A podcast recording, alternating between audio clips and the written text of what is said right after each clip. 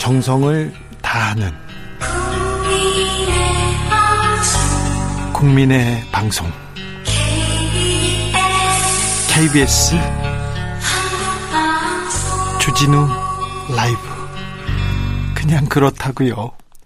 주진우 라이브 함께하고 계십니다. 라디오 정보센터 다녀오겠습니다. 정한나 씨.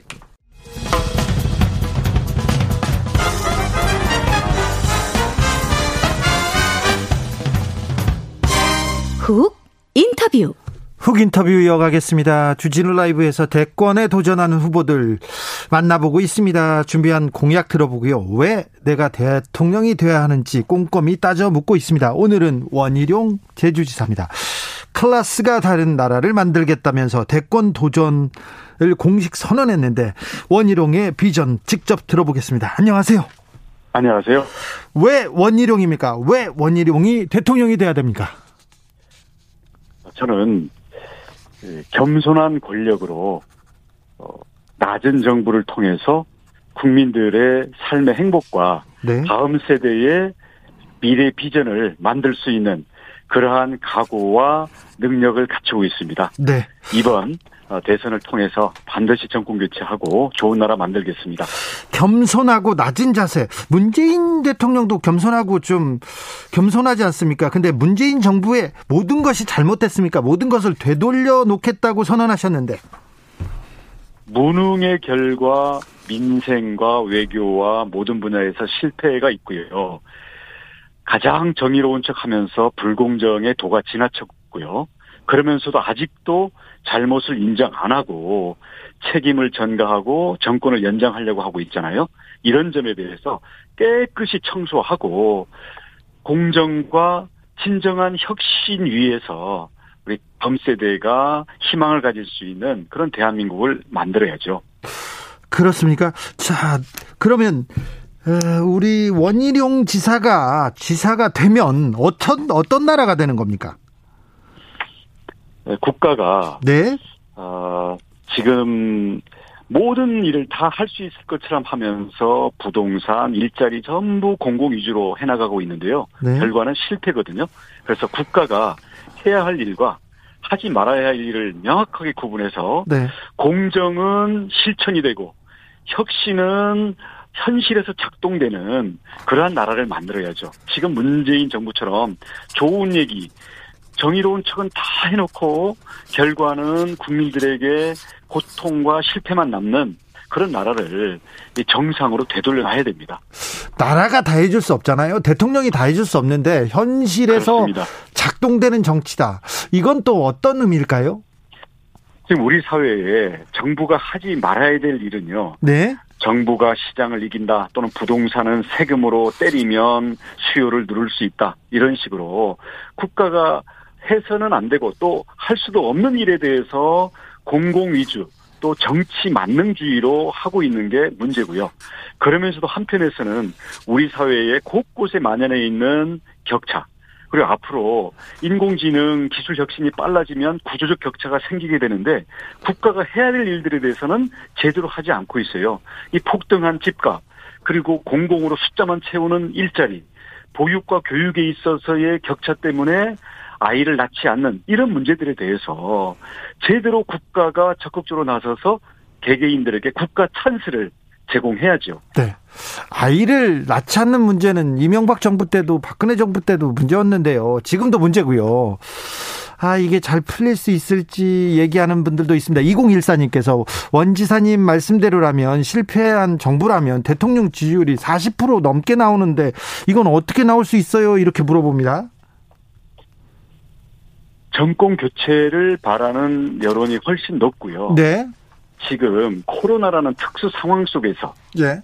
어, 그리고 어, 지금 정치적으로 국민들의 지지 성향이 네. 에, 가장 이렇게 갈려 있는 이런 가운데서 나오는 정치 현상이기 때문에 네. 그런 점에 대해서는 다음 정부를 어떤 세력이 어떤 정부를 만들 것인가에 대해서 이제부터 국민들이 어, 심판을 하고 진지한 선택을 할 거라고 봅니다. 원희룡은 한나라당 새누리당 있을 때도 소장파였고요. 자기의 목소리를 내는 사람이었습니다. 당의 개혁파로 꼽혔고요. 그리고 제주지사로 내려가서도 자기 역할을 한다면서 여러 개혁적인 일을 해내고 있습니다. 그죠? 네.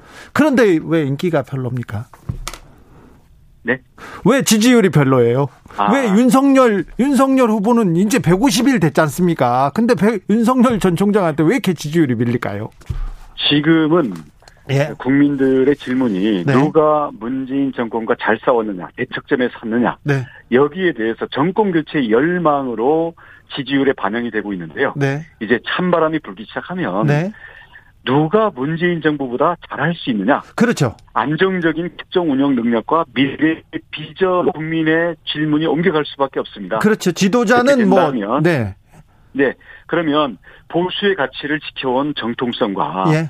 중도 확장성이 뛰어난 네. 사람으로서 원희룡의 가치와 경쟁력에 대해서 우리 국민들께서 다시 발견하게 된 그런 시점이 온다고 믿습니다. 그렇죠. 비판 비난으로는 국가를 이끌 수 없죠. 지도자라면 그렇습니다. 비전을 네. 보여줘야 되는데 그 비전 그리고 중도 확장성은 원희룡이 윤석열보다 훨씬 낫다. 최종 후보는 네. 야권의 최종 후보는 원희룡과 윤석열 전 총장 중에 나올 텐데요. 그렇습니까? 저는 최종 어, 승자는 원희룡이 될 수 있다. 원희룡이 윤석열을 이길 수 있다라고 자신합니다. 왜- 왜냐하면 예, 왜요? 국정 운영의 비전과 능력 면에서 어, 국민들이 평가를 하게 될 거고요. 또 네. 하나는 이제 새로운 정부가 들어서면 문재인 정부의 온갖 불공정과 잘못된 점들을 깨끗이 청소를 해야 되는데 이 정권에서 대책점에 섰던 경우에는 보복이라는 그러한 틀에 갇힐 수가 있게 되죠. 그러면 국민들이 다시 광화문 국민과 서초동 국민으로 갈라져서 과거 청산을 둘러싼 보복, 보복 정치 논란 때문에 미래를 향해서 국- 국민들이 하나가 돼서 나갈 수 있는 그게 너무나 어렵게 되겠죠. 네. 그런 면에서 이 보복 정치로부터 떨어져 있었기 때문에 자유롭게 오히려 청소하고 미래로 나아갈 수 있는 그런 면과 안정적인 국정 운영 혁신적인 미래 비전에 있어서 원희룡의 가치를 국민들께서 알아주시게 될 거라고 믿습니다. 결국 윤석열과 최재형은 그 미래 비전 그리고 이 그 정권을 이끌 능력 때문에 어렵다. 그래서 돌고 돌아서 날아온다. 홍준표 의원이 그렇게 얘기하던데요. 이제 경선이 본격적으로 시작되면요. 도덕성, 인품, 그동안에 에, 겪어왔던 경험과 비전 이런 점들에 대해서 네. 서로 치열한 예. 불꽃 튀는 그러한 토론과 검증이 이루어질 수밖에 없게 없거든요. 네. 그리고 나아가서는 이제 민주당이라는 상대 경쟁자와 예. 어, 정말 국가 정권의 운명을 건 네. 그런 토론과 검증이 진행될 수밖에 없는데 네. 토론이면 토론, 검증이면 검증, 당 내든 아니면 본선이든 가장 경쟁력 있고 끝까지 이 건재할 수 있는 것이 원희룡이 될 것입니다. 도지사 출신으로 또 대선 출마를 선언한 이재명 경기지사하고 비교될 수밖에 없는데 이재명 경기지사는 어떻게 평가하고 계십니까? 여러 가지 사업들을 하는 과정에서 네. 자신의 단기적인 인기와 주목도를 끌기 위해서 수단 방법을 가리지 않는 점에서 저는 매우 위험하다고 생각을 하고요. 무엇보다도 자기와 의견을 보이는 사람 또는 자기에 거슬리는 사람에 대해서는 그게 가족이든 연구원이든 정치 세력이든 거기에 대해서 매우 난폭할 정도의 공격성을 보이는 점에서 저는 뭐 기본 소득이니 기본 주택이니 얘기하는데요. 기본 인격에 에, 심각한 결핍이 있다고 생각합니다. 기본소득이 아니라 기본 인격에 문제가 있어요? 네. 너무 이렇게 공격적인 거 아니십니까? 아니 저는 한마디로 요약을 해서 말씀드린 겁니다. 온 국민들이 지금 만찬에 보고 계시지 않습니까? 4767님께서 야권 후보 중에 원희룡 지사님이 제일 합리적이라고 생각합니다. 중도층을 끌어안고 합리적으로 비전 있는 정책으로 도전해 주세요. 이렇게 얘기합니다. 지사님 친구분 이렇게 나타나셨나 봅니다. 팬들이 많군요. 어, 제주도지사 원희룡은 리더로서 검증, 능력 검증 받았습니까? 네, 저는 제주에서 어, 중국 자본으로부터의 난개발을 단호히 막았고요. 탄소 중립 로 제주도가 가장 먼저 대한민국의 네. 대표 선수로 나가 있습니다. 네. 그런 면에서 제주의 갈등 현안들을 풀고 미래를 위해서 혁신을 실제로 실천했던 그런 점들을 우리 국민들께서 어, 보시면 평가하게 될 것입니다. 이제 앞으로의 그 경선과 본선 과정에서 제가 살아온 것, 제가 해온 것, 우리 앞으로 할 것, 이런 것들에 대해서 있는 그대로 국민들께 에, 투명하게 평가를 받도록 하겠습니다. 제주 코로나 상황은 어떻습니까? 그 이것 때문에 걱정이 많으시죠?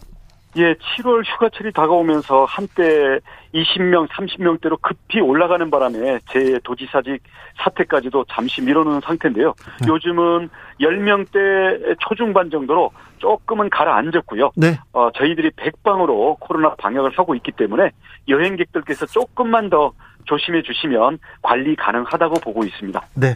오늘 남북 직통 연락선이 복원됐습니다. 복원됐습니다. 남북 관, 관계, 남북대 물꼬가 튀어, 뭐, 터치나 이렇게 좀 희망적으로 보는 분들이 많은데요.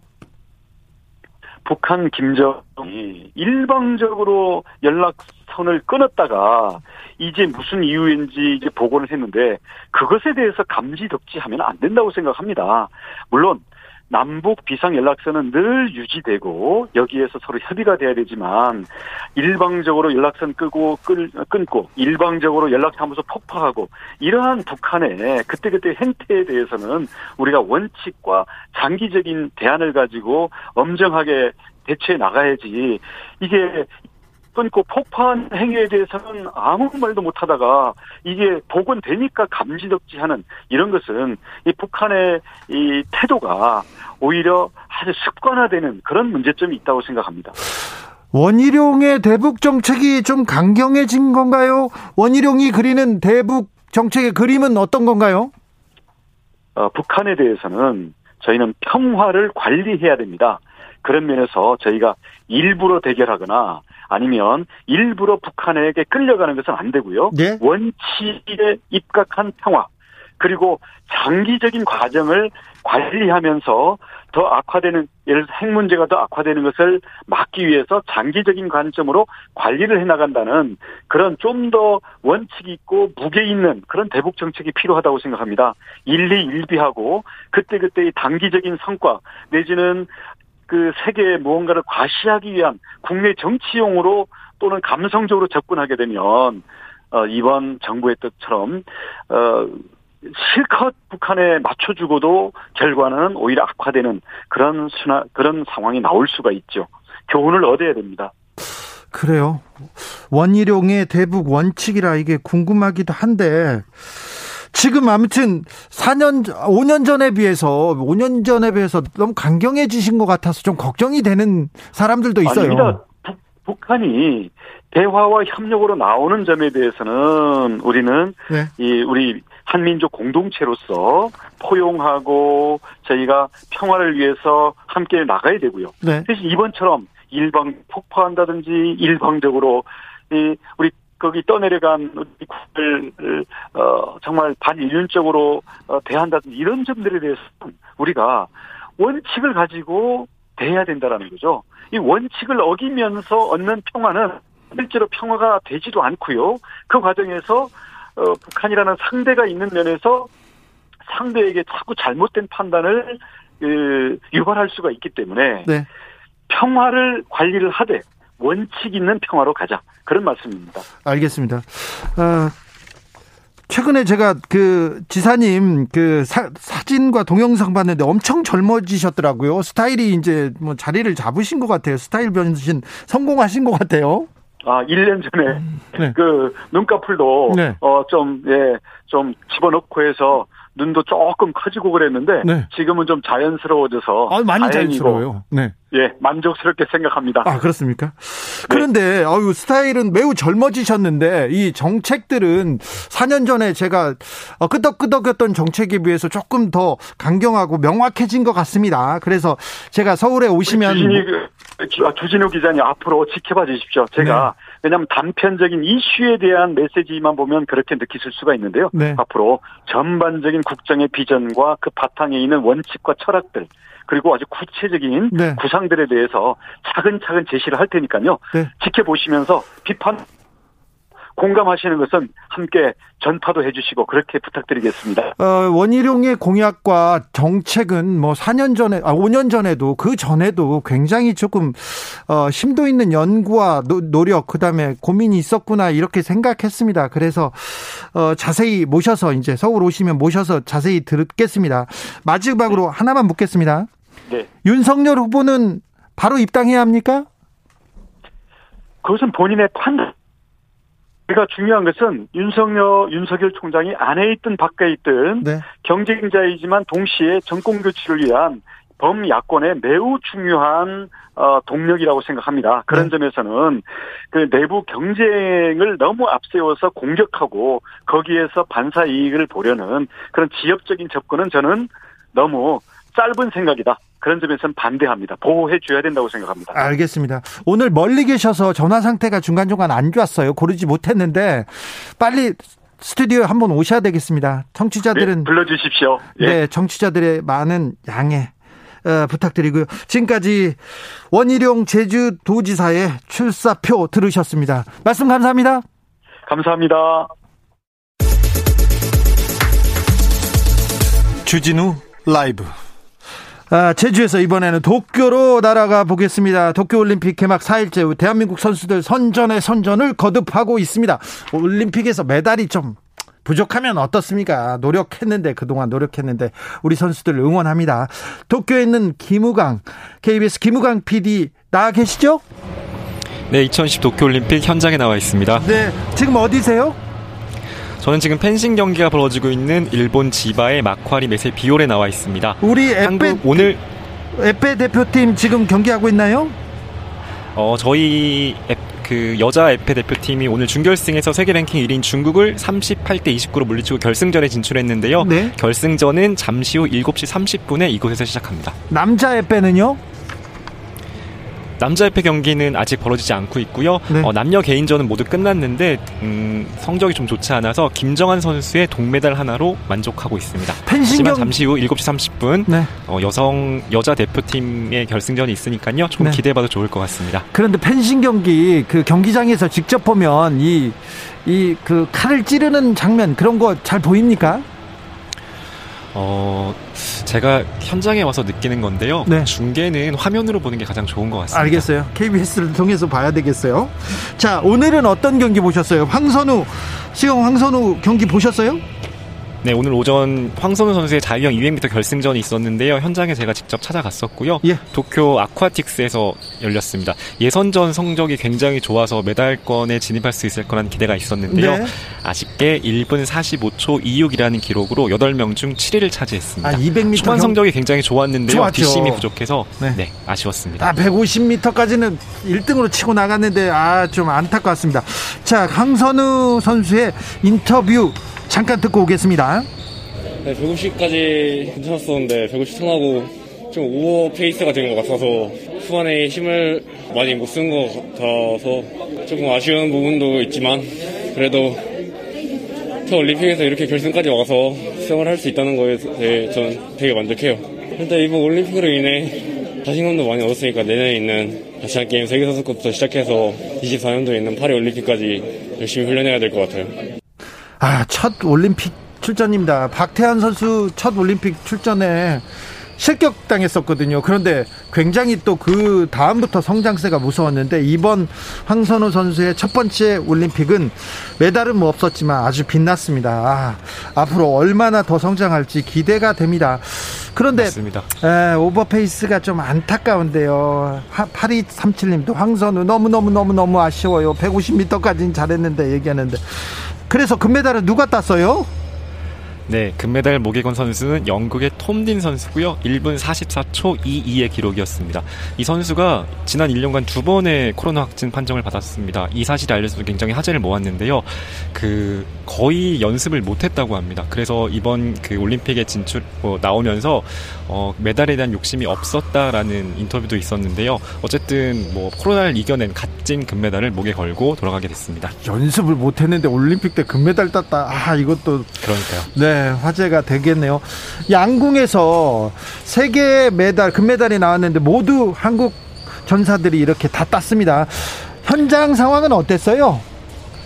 어, 3일 연속으로 도쿄의 유메노시마 공원 양궁장에서 애국가가 울려 퍼졌습니다. 예. 현장 상황 굉장히 좋았고요. 어, 김재덕, 안산, 우리 양궁 두 막내 선수들이 따낸 혼성 단체전 금메달 시작으로 여자 단체전 그리고 어제 남자 단체전까지 모두 금메달을 석권했습니다. 많이들 보도가 됐지만 여자 단체전은 올림픽 9연패를 기록했고요. 네. 남자 단체전은 2연패라는 기록을 세웠습니다. 김재덕 선수. 네 네. 파이팅 이렇게 외치던데 파이팅 그 소리 들으면 어땠어요? 관중석까지 들렸습니까? 관중석까지 들리고요. 네. 17살입니다. 이 선수. 굉장히 패기가 넘쳤고요. 네. 제가 현장에 있으면서 그 파이팅 소리가 너무 기운이 좋아서 좀 계속 녹음을 했어요. 네. 이걸 좀 모아봤는데요. 한번 들어보시겠습니다. 화이팅! 화이팅! 우리 화이팅! 우리 화이팅! 아유 함성도 금메달감이네요. 아 듣기만 해도 기분이 납니다. 맞습니다. 아, 아, 주변 선수들한테 동료 선수들한테도 기운이 됐을 것 같아요. 네, 김대덕 선수가 그 두 번째 날인 여자 단체전 경기에는 응원석으로 왔더라고요. 응원석에서도 그 화이팅했습니까? 응원석에도 계속 화이팅을 보냈고요. 예. 그 이제 굉장히 에너지를 전달하려는 노- 그 모습을 보였고, 네. 근데 또 관중석에서 응원할 때는 영락 없는 17살 약간 어린 친구의 느낌이 나왔더라고요. 네. 굉장히 개구장이 같은 모습도 보여가지고요. 네, 굉장히 인상적이었습니다. 관중석에 나왔을 때 인터뷰하고 막 그렇습니까? 인터뷰가 코로나 시대 코로나 올림픽에서 가능합니까? 아, 저희가 근데 기본적으로 이번 올림픽이 선수단과의 인터뷰가 굉장히 제한적이고요. 예. 접촉 자체를 꺼리는 분위기여서 저희도 많이 조심을 하고 있는 상황입니다. 아 경기 중이니까 더 네. 조심했군요. 예, 맞습니다. 근데 일 열심히 안 하는 것 같아요. 취재해야지, 취재를 해야지. 지금 멀리에서 그렇게 김재덕 선수처럼 뭐 함성으로 인터뷰를 하면 될 거 아니에요. 인터뷰 해주십시오. 이렇게. 네, 죄송합니다. 어쨌든 뭐 코로나 상황이기 때문에 방역이 우선이기 때문에 네. 안전 우선으로 네, 열심히 다니고 있습니다. 어제 남자 트라이슬론 결승전에서 선수들이 구토하는 장면이 잡혔는데요. 트라이슬론은 이건 철인들이 하는 경기인데 그 선수들 매우 맞습니다. 힘들어 하더라고요. 네, 맞습니다. 저도 그 영상을 보고 굉장히 저도 충격을 받았는데요. 어제 도쿄 오다이바 해상공원에서 남자 트라이애슬론 결승전이 열렸습니다. 아, 문제가 일단 역시 날씨였습니다. 도쿄가 지금 굉장히 덥습니다. 덥고 습하죠. 때문에 연일 예, 굉장히 무더운 상황인데요. 그 올림픽 조직위원회도 이런 폭염 피해를 막기 위해서 그 어제 트라이, 트라이애슬론 경기를 오전 6시 30분부터 시작했습니다. 새벽이요? 굉장히 이른 시간에 네, 굉장히 이른 시간에 시작을 했는데 이미 그 당시에 기온이 30도에 달했고요. 어, 체감 온도는 38도, 습도는 67%가 넘는 상황이었습니다. 어, 어, 다른 문제도 있었는데요. 이 경기가 열린 오다이바 해상공원의 수질 문제가 굉장히 많이 얘기가 되고 있습니다. 저도 이제 경기장과 IBC를 오갈 때 자주 지나가는 곳인데요. 네. 이게 겉보기에는 굉장히 아름답습니다. 그 이제 레인보우 브릿지라는 다리 아래, 아래 펼쳐진 해상공원이 굉장히 멋진데 실제로는 굉장히 심각한 수질 상태 때문에 똥물이라는 표현까지 나오고 있는 상황입니다. 실제로 이곳은 올림픽 개막 전부터 악취가 진동한 해변이라는 이름으로 악명이 높았던 곳인데요. 뭐 비릿한 냄새가 난다라는 표, 그 얘기도 많이 그 전해오고 있고요.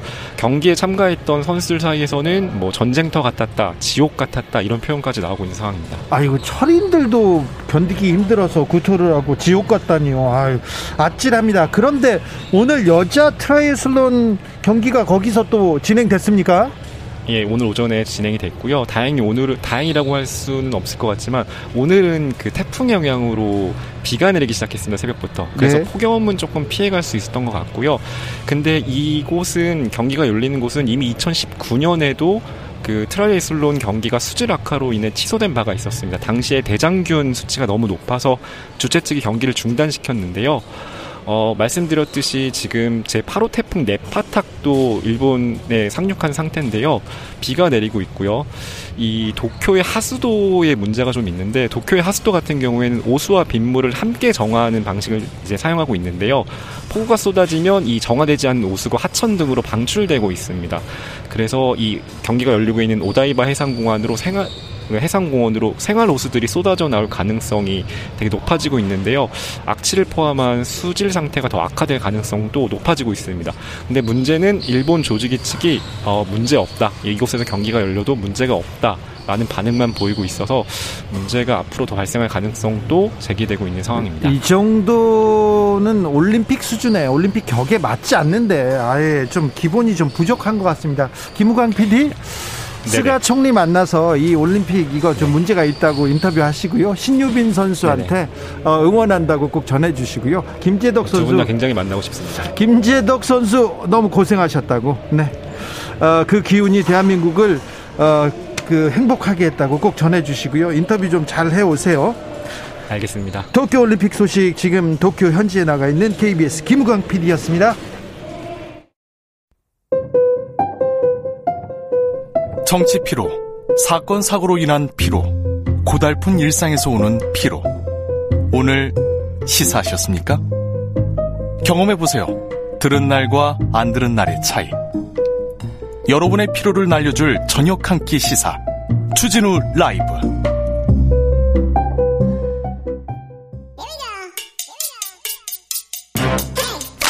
뉴스를 향한 진지한 고민 기자들의 수다.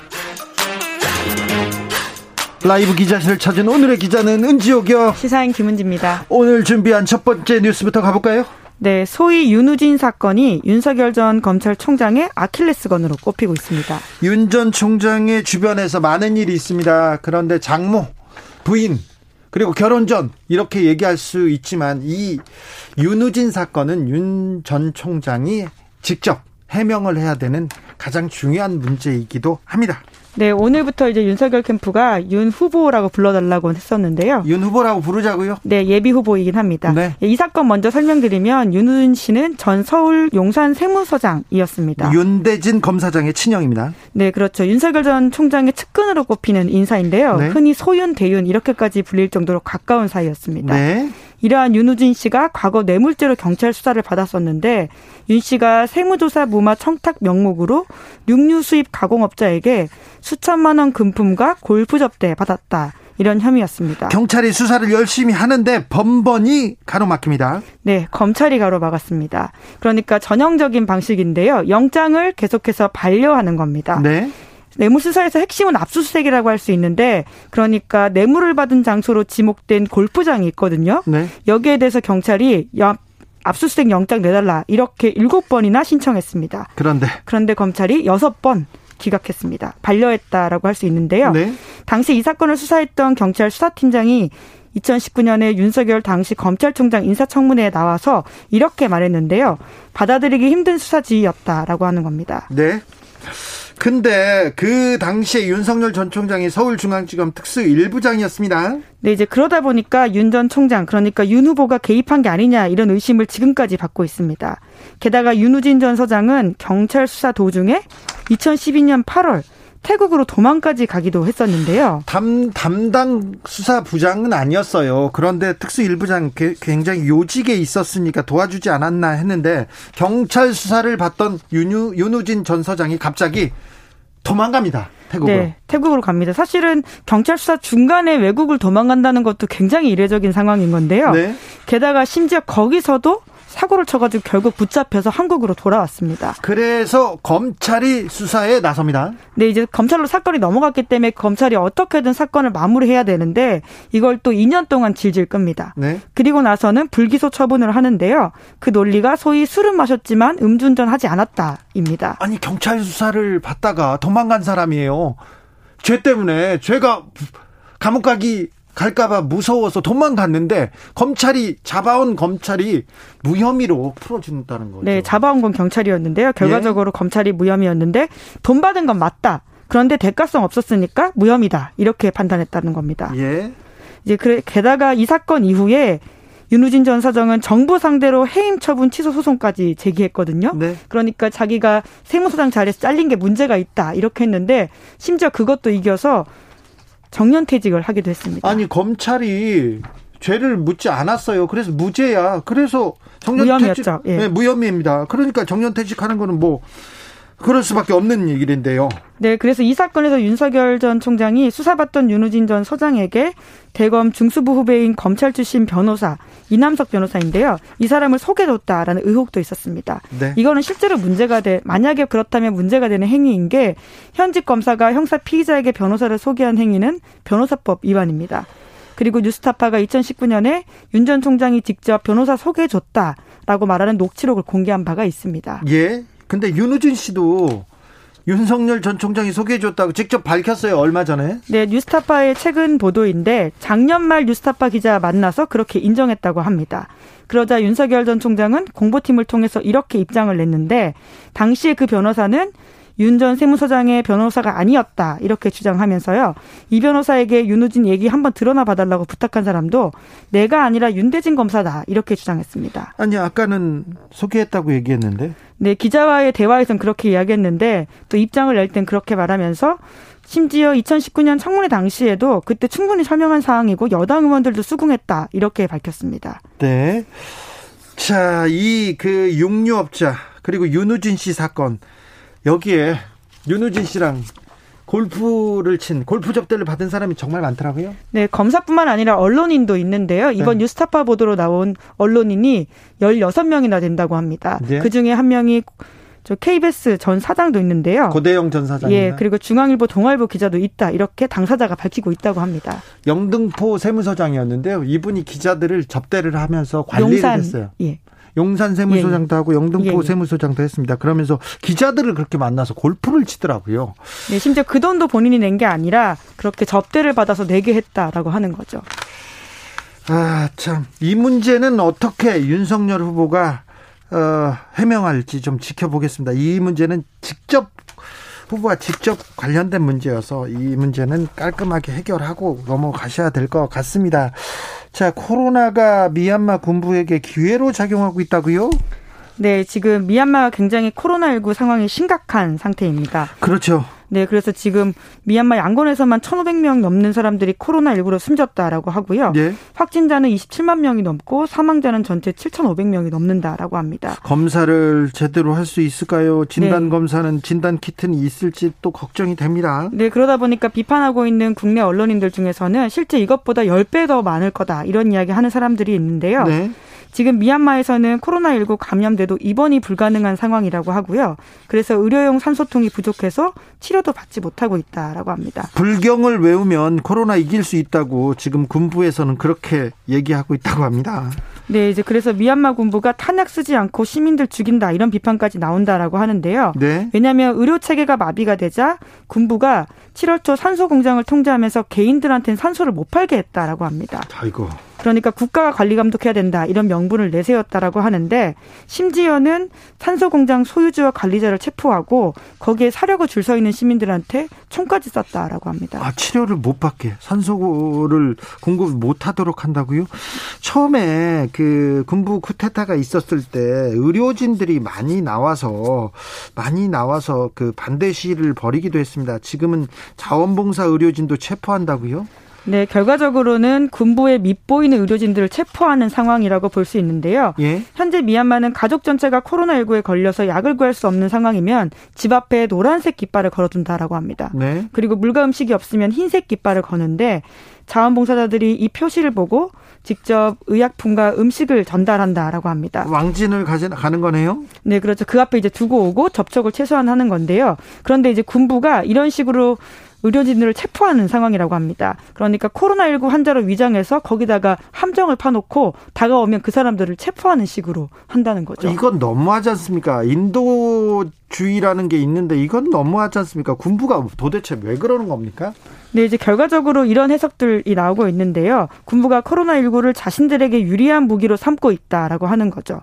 첫째로는 우선은 코로나19 확산세로 몇 달 동안 지속되었던 반쿠데타 시위가 잦아들었습니다. 그렇습니다. 쿠데타 시위, 반쿠데타 시위 소식을 전한 게 언젠지 지금 까마득합니다. 네, 군부로서는 어떻게 보면 좋은 상황이라고 볼 수 있고요. 예. 게다가 지금 답답함에 무장투쟁까지 나선 시민들이 있는데 이 방위군의 전력도 약화되고 있는 상황이라고 합니다. 네. 그러니까 군부 입장에서는 코로나19를 기회로 해서 전반적인 분위기를 잡을 수 있다라고 보는 것으로 보이는데요.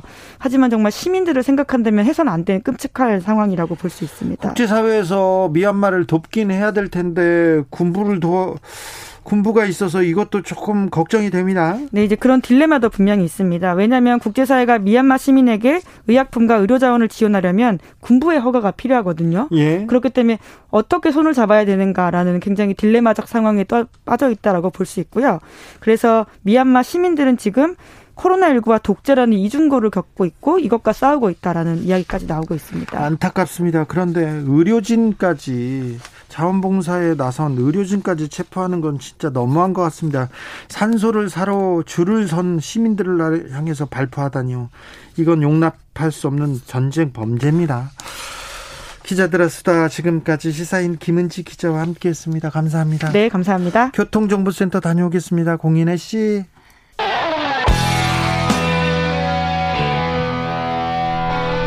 스치기만 해도 똑똑해진다. 드라이브 스루 시사 주진우 라이브.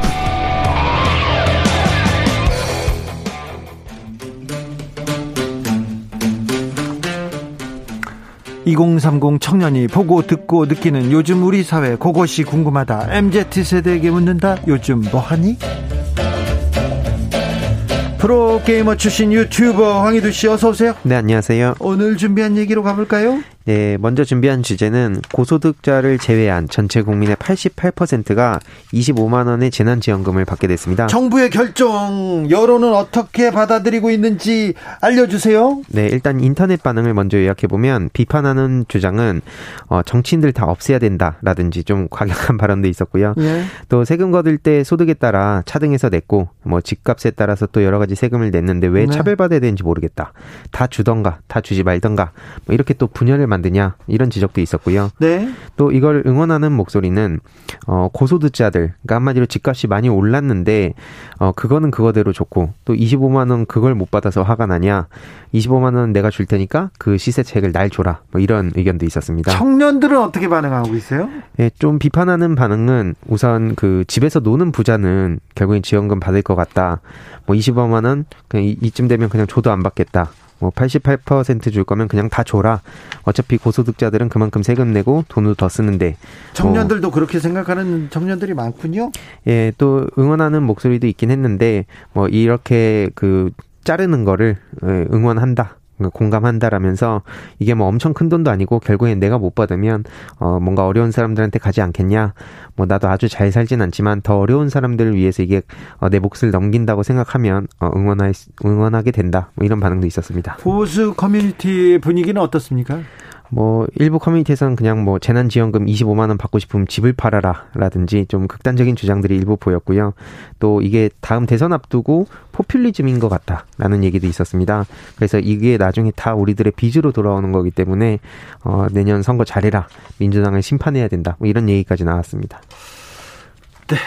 다음 뉴스로 가볼까요?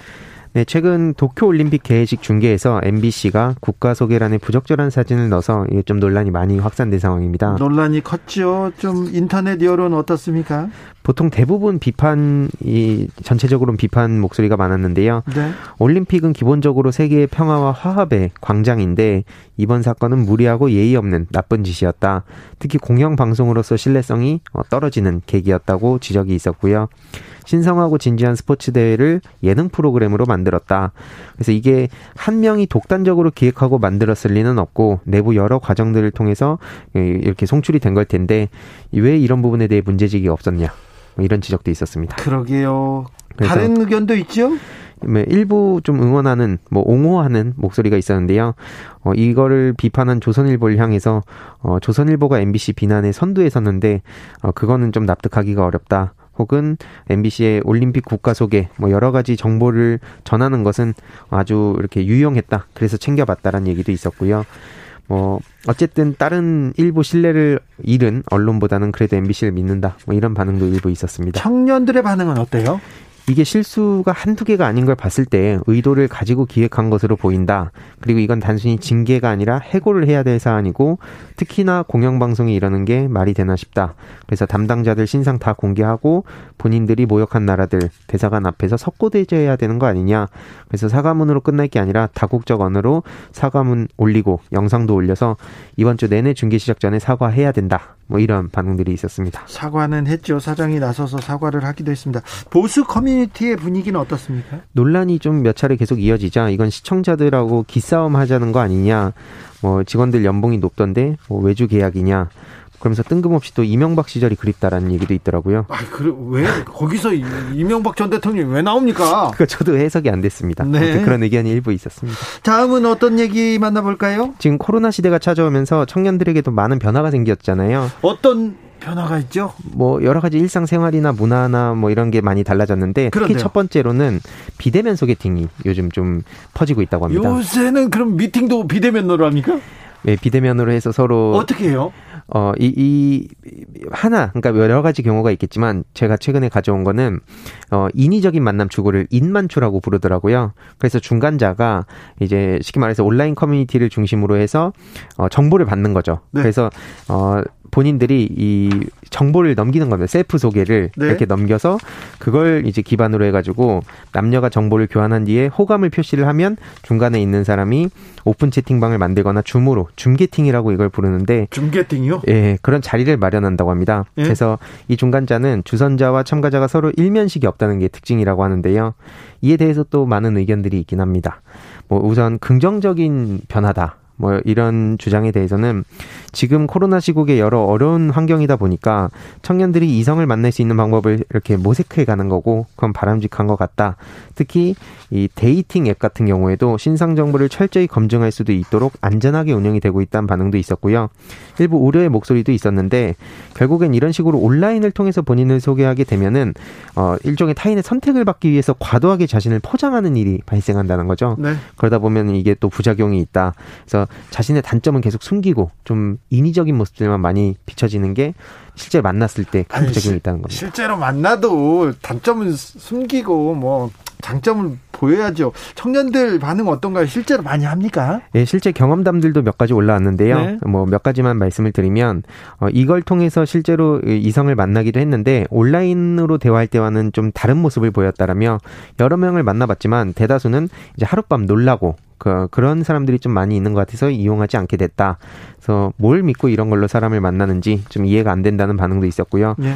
근데 또 이게 문제인 것 같긴 한데 결국엔 지금 코로나로 인해서 사람들 만나는 횟수 자체가 줄어들다 보니까 외로움이 아무래도 커져가고 걱정해요. 예, 그러다 보니까 이런 그 창구를 계속 사용하게 되는 그런 현실에 좀 어떻게 해야 될지 좀 이런 의견들이 많이 있었습니다. 특히 청년들도 이런데 청소년들이나 아이들 같은 경우에는 이게 또 안 좋은 사례들로 쉽게 이용이 될 수 있다는 점을 우려하는 목소리도 아, 많습니다. 어플 dating 앱 지금 걱정이 되기도 합니다. 근데 이 그 dating 앱을 통해서 사람을 만났다는 사람도 많이 봤는데 걱정이 되기는 합니다. 예, 뭐 일부 멀쩡한 직장 다니고 괜찮은 사람들도 있다고는 하는데 그래도 우려의 목소리가 지금 봤을 때 좀 더 큰 것 같습니다. 코로나 시국에 우울증에 힘들어하는 청년들이 좀 많아지고 있어요. 아, 바깥에도 못 나가고 잘 놀지도 못하고 친구랑 뭐 교감, 교감도 하기 어려우니까 어쩔 수 없 겠지 그런 생각도 드는데 우울증까지 발전하는 사람이 많다고요? 예, 제가 지난번에 아마 코로나 블루에 대해서 좀 말씀을 드린 바 있었는데 예. 지금 쉽게 말씀드리면 2030 세대의 그 우울증 환자가 큰 폭으로 지금 증가하고 있다고 합니다. 그래서 뭐 여러 가지 이유들이 있겠지만 결국엔 지금 20대가 특히 가장 많이 많아지는 추세라고 하는데 아무래도 지금 뭐 취업에 대한 걱정이라든지 네. 뭐 여러 가지 좀 불안감 특히 이 코로나가 끝나고 났을 때 본인에 대한 여러 가지 이 현실적 문제 이런 걸 다 고려해 봤을 때 어, 되게 힘들어하는 청년들이 많고요. 특히 뭐 그러다 보니까 사람들 게다가 또 안 만나면서 어, 뭔가 되게 힘들어하는. 그러니까 한마디로 대학교 같은 경우에도 요즘 아예 비대면 수업들이 많다 보니까 기존에 뭔가 학생들 만나고 교류하고 친구 사귀고 이런 이랬던 역사에서 원, 완전히 다른 세상이 지금 펼쳐지고 있다 보니까 되게 우울해하는 청년들이 더 많이 늘어나는 것 같습니다. 네. 코로나 시대 참 어떻게 도움을 줘야 될까요? 어떻게 청년들은 도움을 받아야 할까요? 그러니까 이게 뭔가 뚜렷하게 정답이 있는 문제가 아니다 아니다 보니까 어, 굉장히 해결하기가 어려운 상황인 것 같은데 이를 악용하려는 사람들이 또 반드시 존재하고 또 거기에 쉽게 휩쓸리게 되는 경우가 많은 것 같은데 결국에는 지금 그 대다수의 이런 우울증에 걸린 사례들을 좀 보다 보면은 어 사람 만나는 걸 좋아하는데 밖에 나가지도 못하고 혼자 있다 보니까 계속해서 안 좋은 생각하게 되고 부정적인 생각하게 되고 뭐 앞서서 여러 가지 어, 말씀드렸던 그런 사례들로 인해서 음 굉장히 힘든 나날들을 보내는데 그런 청년들한테 제일 중요한 것은 어쨌든 라떼를 하지 않는 게 무엇보다도 중요하지 않나. 아, 특히 그래요? 특히 집안에서 있으면 부모님하고 대립하게 되는 경우도 많은 네. 것 같더라고요. 네. 그래요? 라떼 그런 얘기 하면 안 됩니까? 큰일 납니다. 아, 큰일 나. 저, 저는 안 하잖아요. 네. 가만히 있을게요. 저는 돈만 내겠습니다. 옆에서. 네. 윤소정님께서 부대 끼면서 배우고 경험하면서 익혀야 되는데, 그러게요. 학교에서 공부하는 것만 꼭 공부가 아니지 않습니까? 친구들과 그리고 선배들과 주변 사람들과 이렇게 교류하면서 이렇게 아, 이렇게 성장해 나가야 되는데 코로나 시대 청년들한테는 굉장히 힘듭니다. 9956님께서 젊은이들도 힘들지만 울 노년들이 더 우울증에 시달리는 거 알아요? 어르신들 그런 사람들 많아요. 이렇게 얘기하는데 아, 다 우울하고 힘든 때입니다. 빨리 우리가 코로나를 극복해야 될 텐데요. 용기 내자님께서는 MBC 제대로 사과하던데요. 우리나라 어떤 언론에서도 이런 본 적 없는 대응이었습니다. 사고 잘못한 건 사과 딱 하고 이렇게 넘어가는 그것도 용기로 볼 수 있죠. 자, 요즘 뭐 하니 유튜버 황희두 씨와 함께 했습니다. 라떼 안 할게요. 네, 오늘, 감사합니다. 오늘 말씀 감사합니다. 네, 감사합니다. 오늘도 수고하고 지친 자들이여 여기로 오라. 이곳은 주기자의 시사 맛집 주토피아 주진우 라이브.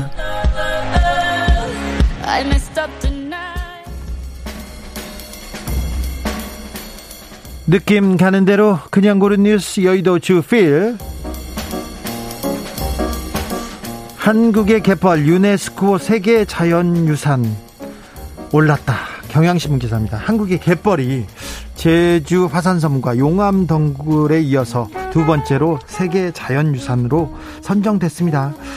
아, 이로써 문화유산을 포함하면 한국은 15건의 세계 유산을 보유하게 되는데요.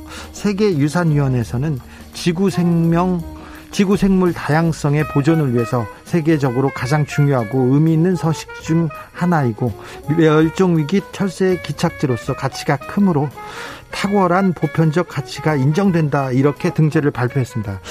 갯벌만큼 생명이 살아 숨쉬는 곳이 없습니다. 그런데 우리가 이 갯벌을 잘 보존해서 후세에 물려줘야 됩니다. 이거는 지구를 위해서 후대를 위한 우리의 의무이기도 합니다. BTS 곡끼리 1위 경쟁 버터 빌보드 정상 탈환 연합뉴스 기사인데요. 방탄소년단 BTS의 버터가 다시 빌보드 싱글 차트 정상에 올랐습니다. 어, 지난주에 지난주에 다른 곡에 1위를 내줬다가 이렇게 순위를 어, 내주었는데 다시 자신들의 곡으로 1위를 주고받으면서 두 달째 빌보드를 휩쓸고 있습니다. 아, 이거는 유례 없는 진기록이라고 합니다. 빌보드 역사에서도 참. 이 기세로 올림픽 나가도 금메달 딸 듯한데 BTS는 BTS가 지금 에, 빌보드 정상 빌보드에서 계속 금메달을 따고 있습니다. 사망한 경찰 딸 첫 등교 날 동료들이 준비한 아주 특별한 선물 연합뉴스 기사인데요. 애리조나주의 유치원 한 유치원 입구에 제복을 갖춰 입은 20명의 경찰과 재향군인들이 이렇게 서 있습니다. 그리고 좋은 아침이야.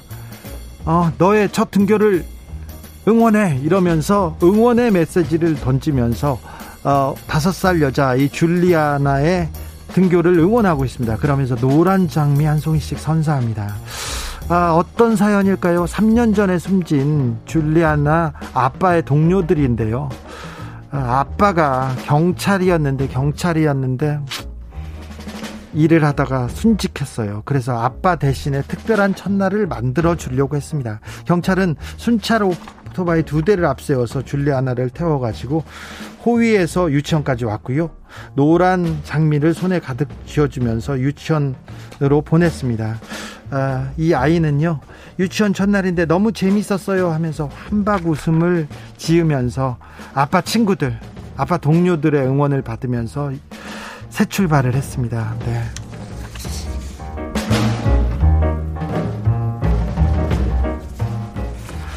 나와 결혼해 줄래? 아레, 엔 선수 올림픽 인터뷰 중 청원 받아 뉴스원 기사입니다. 아르헨티나 펜싱 선수 있습니다. 펜싱 선수 마리아가 도쿄 올림픽에서 탈락했어요. 탈락했는데 이 패배 후에 인터뷰가 진행 되고 있었는데 이 인터뷰 뒤에서 코치였던 애, 애인 루카스의 청혼을 받았습니다. 나와 결혼해 줄래 문구를 이렇게 메모지를 들고 있었는데 아, 이 여자 선수는 인터뷰 이후에 할 말을 잃었다면서 너무 놀랐는데 그래도 yes를 했습니다. 사실 이 선수는 세계 10, 2010년 세계 펜싱 선수권 이후에 청혼한 바, 청혼을 받은 적 있어요, 코치한테. 그런데 자신이 아직 너무 젊다면서 거절했어요. 근데 이번에 코치가 아, 남자친구가 이렇게 나는 그녀를 사랑한다. 그녀는 경기에서 진 후에 너, 너무 슬퍼했다. 그녀를 행복하게 해주기 위해서 그 자리에서 청원을 해야겠다. 이렇게 생각했습니다. 17년간 사랑을 나눴고요. 드디어 예스를 받았습니다. 아, 올림픽에서는 뭐 메달은 놓쳤지만 인생에서는 굉장하게 행복하게 선방하고 있습니다. 인생에서는 메달을 따고 있으니까 너무 그렇게 좌절할 필요 없는 것 같습니다.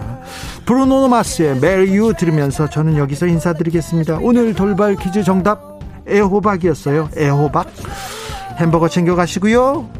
게시판에 주진우 라이브 게시판에서 이름 찾아보세요. 저는 내일 오후 5시 5분에 돌아오겠습니다. 지금까지 주진우였습니다.